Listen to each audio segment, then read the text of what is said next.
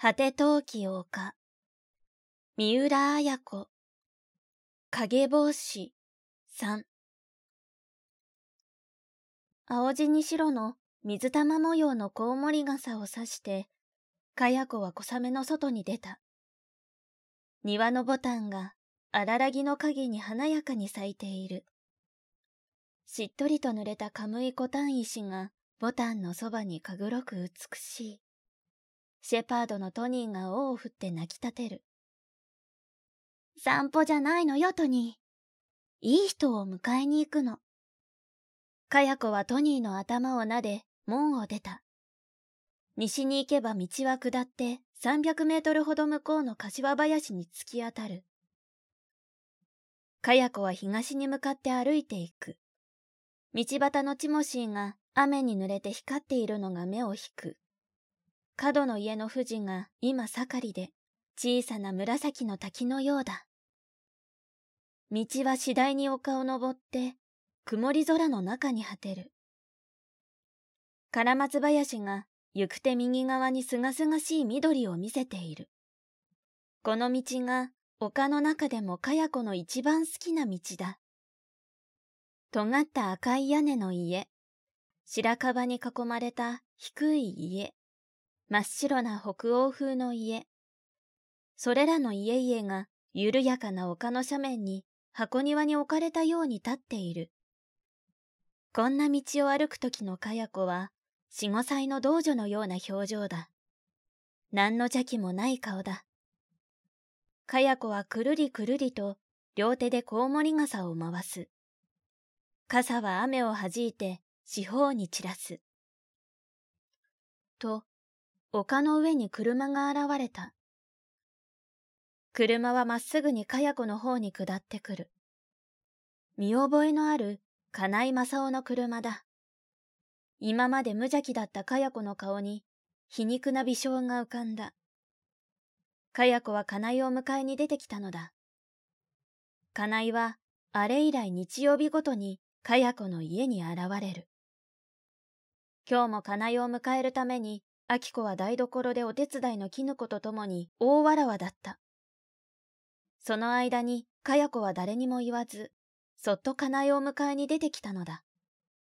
近づいてきた金井は小さくクラクションを鳴らした。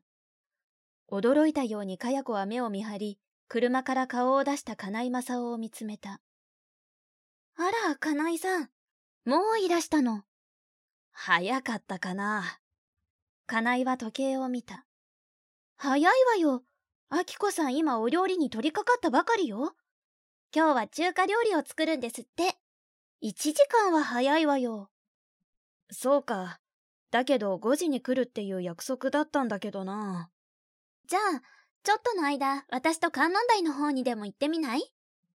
傘をすぼめ、かや子は素早く助手台のドアを開けた。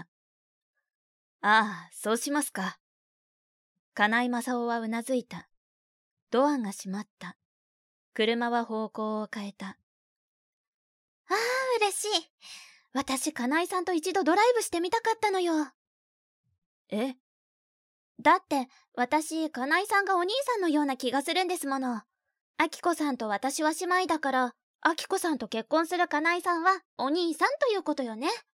あどけなく笑って、かや子は軽く頭を金井の肩に持たせかけた。かや子の態度が無邪気なので、金井は咎めるわけにもいかない。車は火山灰地の白い丘の上を走っていく。ねえ、金井さん。いや、今日からお兄さんと呼ぼうかしら。いい？お兄さんと呼んでも。いいですよ。金井はくすぐったい顔をした。わあ、嬉しい。ねえ、お兄さん。内地は今頃梅雨ですってね。北海道は梅雨がなくっていいわね。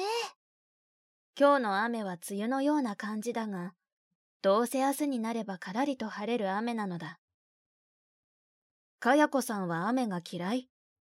あら、私がお兄さんと呼ぶんですもの。かやこって呼んでよ。かやこそれはどうもね。僕は女の人を呼び捨てにしたことがないんで。でも、あきこさんと結婚したら、あきこって呼ぶんでしょ？語尾が鼻にかかる。金井はちらりと横目でかや子を見、呼ぶかもしれません。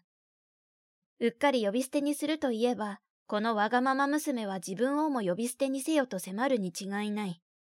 じゃあ仕方がないわ、かや子さんでも。でも嫌だなさん付けなんて水臭くて。雨の日は嫌いですか、かや子さん？ううん、そうでもないの。